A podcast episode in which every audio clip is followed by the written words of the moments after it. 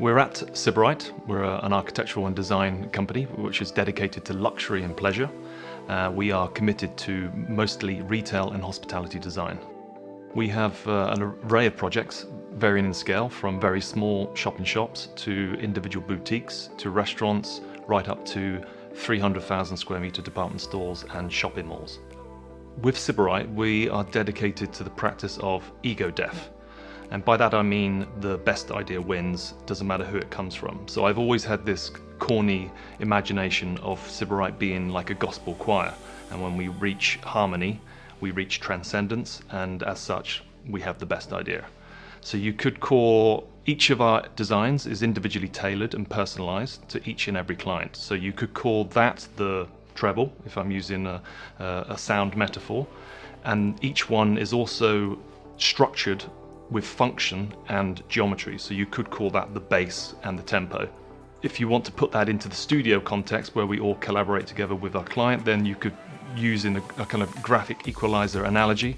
That's when we put it mix and present back to our clients. Each of our clients, we tailor our designs to their DNA and their brand because we want their customers to feel part of their connection, their, con- their connection not only with the brand but also with the product and, and the, the whole experience, like a house style is something that we call it in Sybarite.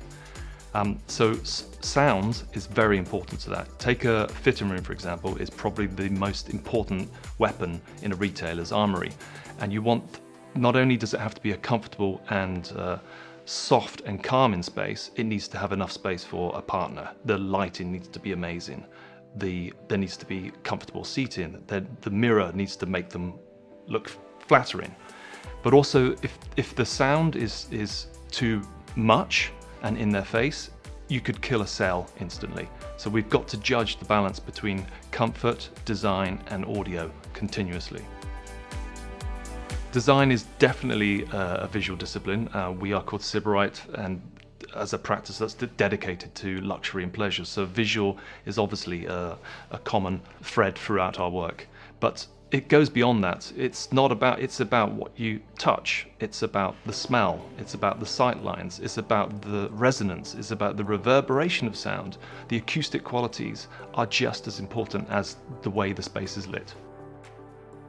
My sound recommendation would be to appreciate silence although it's very difficult to achieve total silence, there's always uh, a, a, small hum or there's a, a slight uh, more prominent noise within a space. There's, it's always going to be there unless you're in a completely hermetically sealed space, which is pretty, pretty much impossible.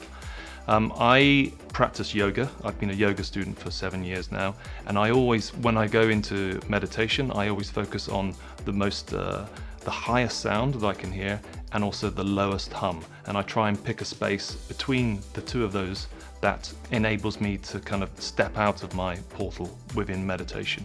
And that's when I find that balance between those two sounds is when I find completeness in terms of my yoga practice.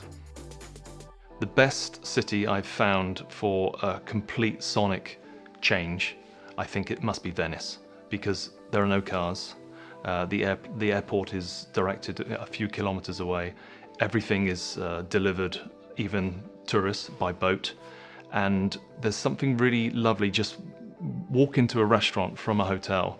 You don't hear the, the usual sounds that you do in normal city life.